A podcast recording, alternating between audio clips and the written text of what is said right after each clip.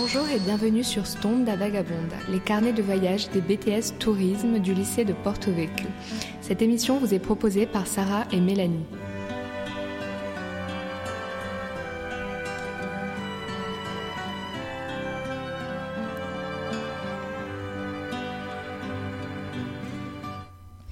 Alors, aujourd'hui, nous allons vous parler avec Sarah du musée de Bastia, plus précisément connu sous le nom de Palais des Gouverneurs. Alors, la création de ce musée, il faut savoir qu'elle remonte à une initiative de la Société des sciences historiques et naturelles de la Corse.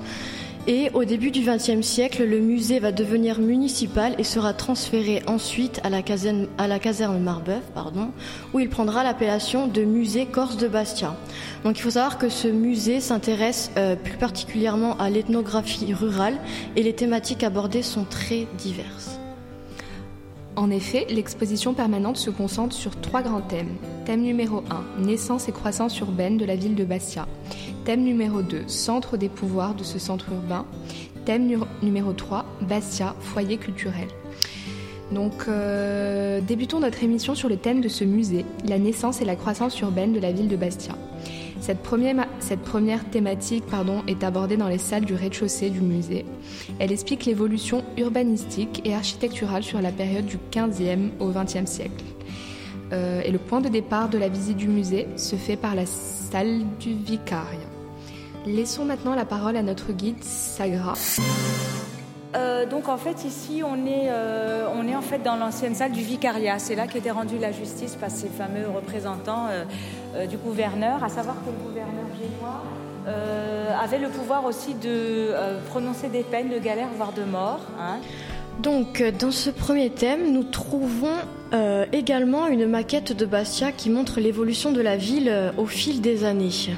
En effet, c'est vrai que c'est une maquette très intéressante et même impressionnante, je dirais. Oui, mais ce n'est pas l'unique chose intéressante dans cette partie. En effet, ma chère Sarah, nous avons également le portrait du duc d'Orléans qui a été peint par Ignace Varese et, et qui est quand même un très très beau portrait. Voilà, donc euh, laissons euh, la parole à notre guide qui en sait quand même davantage sur ce cher monsieur. Voilà du duc d'Orléans. Voilà, fils, euh, donc héritier du trône, hein, euh, le roi de France étant Louis-Philippe.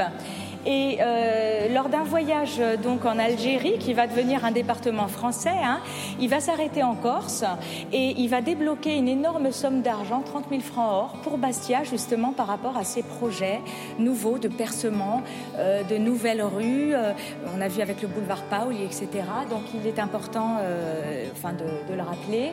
Et donc il a été peint à l'époque par le grand peintre du moment, hein, Ignace Louis Varese. hein. Toutefois, le duc d'Orléans n'est pas la seule personnalité ayant marqué le développement de cette belle ville qu'est Bastia, ma chère Mélanie. C'est vrai. En effet, le maire de Bastia, dont le portrait est affiché au musée, fait également partie de ces personnalités incontournables. Allez, maintenant laissons place aux commentaires de notre cher Sagra au sujet de ce portrait.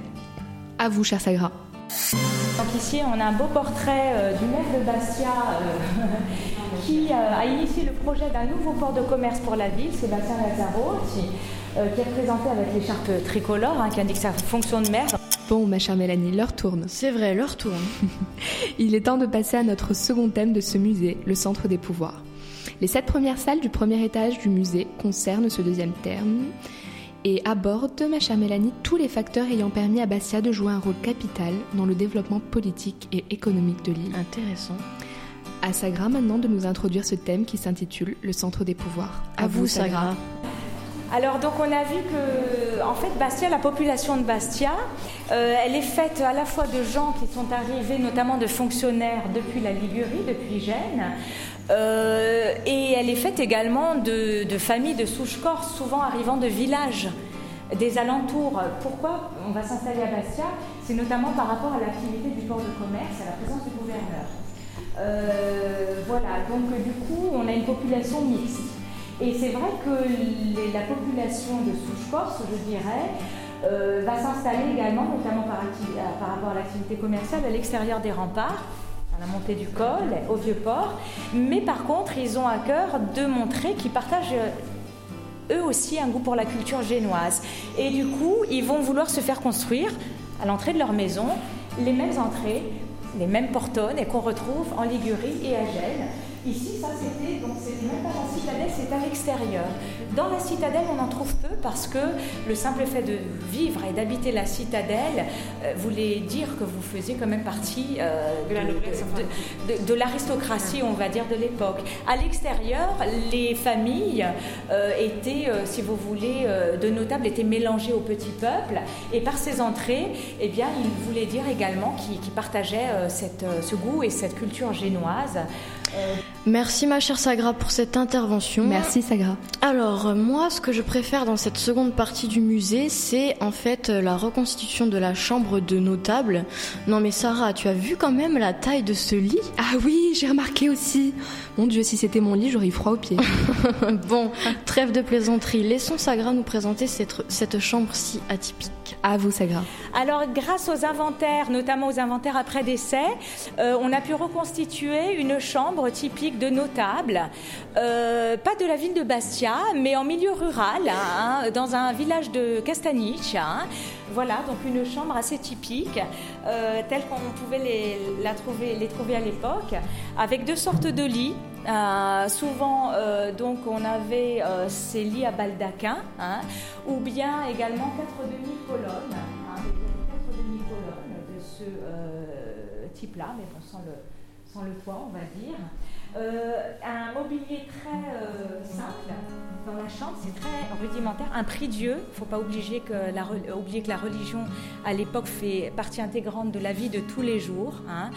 Donc euh, un prix Dieu, un quadre diletto, hein, en fait un, cadre à thème religieux représentant Notre-Dame de la Vasine, très important le culte de Notre-Dame de la Vasine. La Vasine, c'est à quelques kilomètres hein, au nord de Bastia. Euh, donc le tableau miraculeux qui est euh, abrité euh, actuellement dans l'église paroissiale, hein, qui est en bord de mer. Voilà. Et puis des coffres, parce qu'avant les armoires, les penderies, etc., on entreposait beaucoup d'abord les vêtements mais pas que, dans des grands coffres euh, en bois, hein, euh, des bois très divers, des essences très divers. Eh bien, tu vois, moi, Mélanie, ma partie préférée dans cette seconde partie du musée, c'est le Torione. Je trouve ça incroyable que l'on puisse se trouver dans un Torione au sein même d'un musée. Tu trouves pas?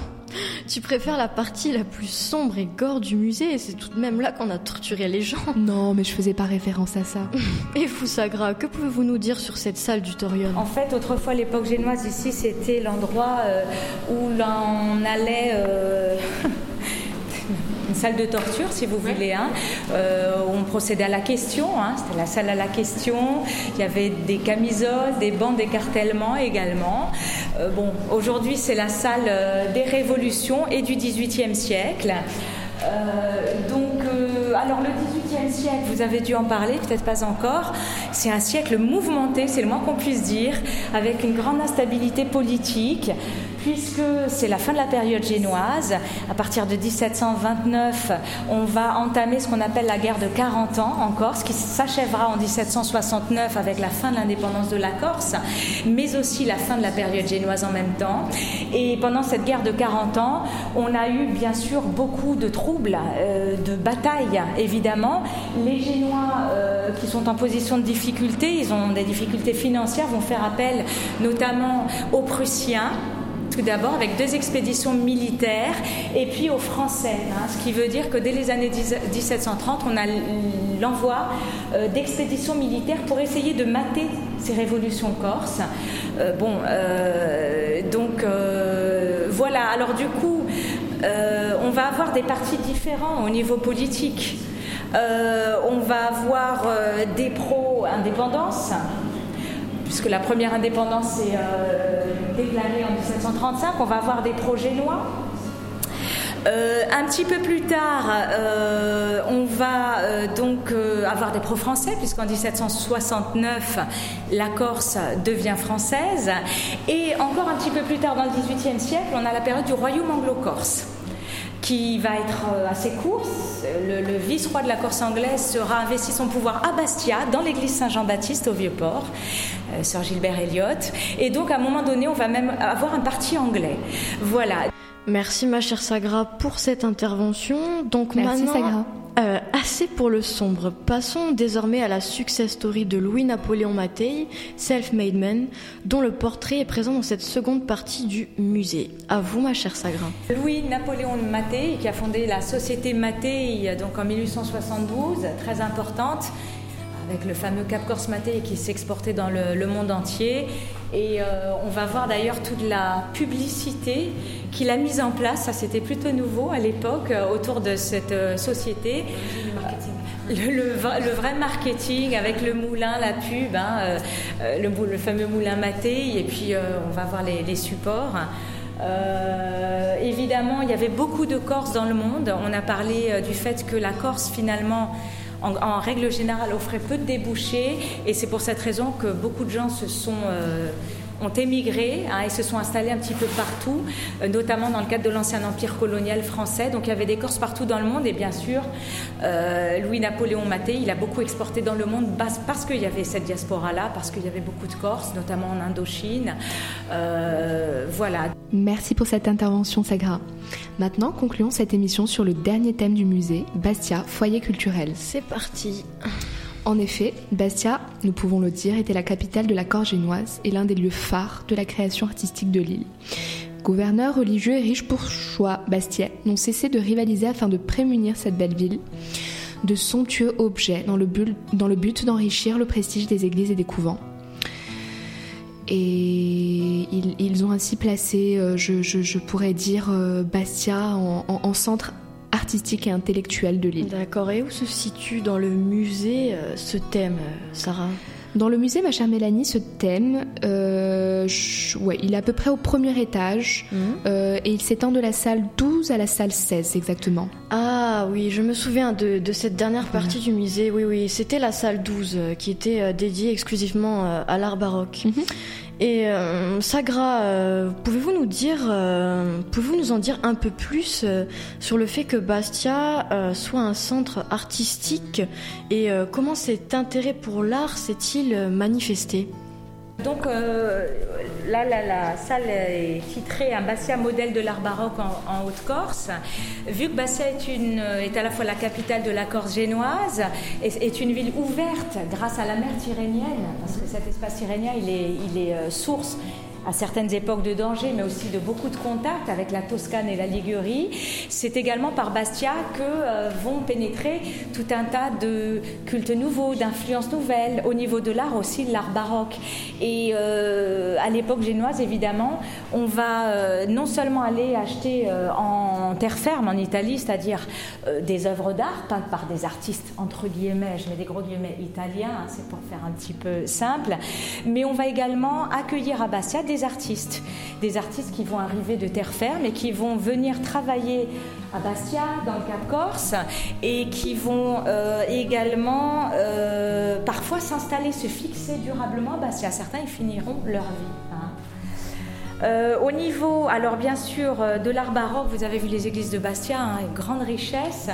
Euh, on a aussi également au niveau de l'orfèvrerie, durant la période baroque à Bastia, vous imaginez que pour une population de quelques milliers d'habitants, on a environ une dizaine de familles d'orfèvres en permanence qui vont travailler, recevoir des commandes, notamment de la part du, du, clergé.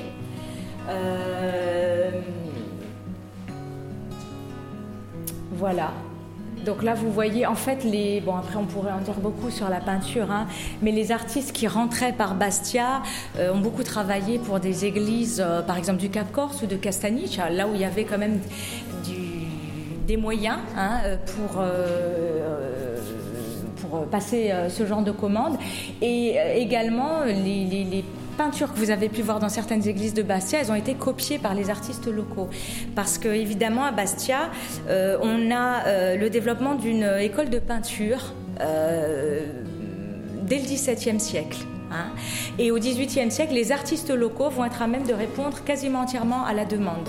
On va plus être obligé d'aller commander à des artistes italiens, etc. De même que pour le mobilier, on a vu tout à l'heure la, chambre de notable, euh, c'est pareil. Euh, dans un premier temps, les Génois installés à Bastia commandaient déjà ils arrivaient avec leurs meubles, avec leur mobilier, avec etc. leurs leur portraits, et progressivement les artisans locaux se sont formés à ce mobilier génois et les artisans ont été à même, tout comme pour la peinture, de répondre à la demande locale. Ma chère Sagra donc pour cette intervention une fois de plus. Merci Sagra.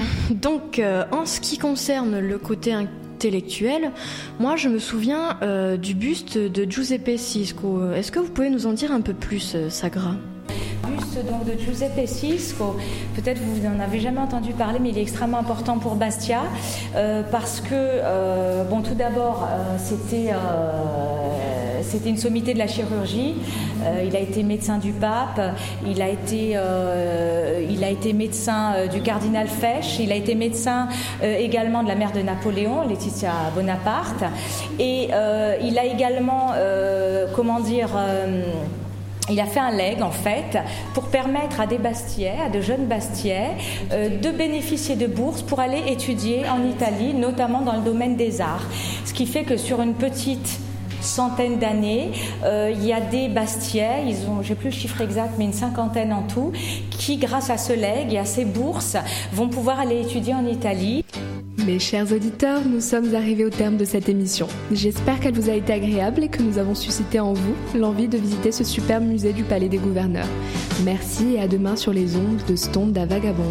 Alors moi je voudrais quand même, euh, pour conclure cette émission, remercier donc euh, Sagra ah pour ses commentaires qui ont été très pertinents et qui nous ont apporté beaucoup. J'ai oublié, merci Sagra. et donc euh, bah, je vous souhaite à tous et toutes une agréable journée. À demain. À demain.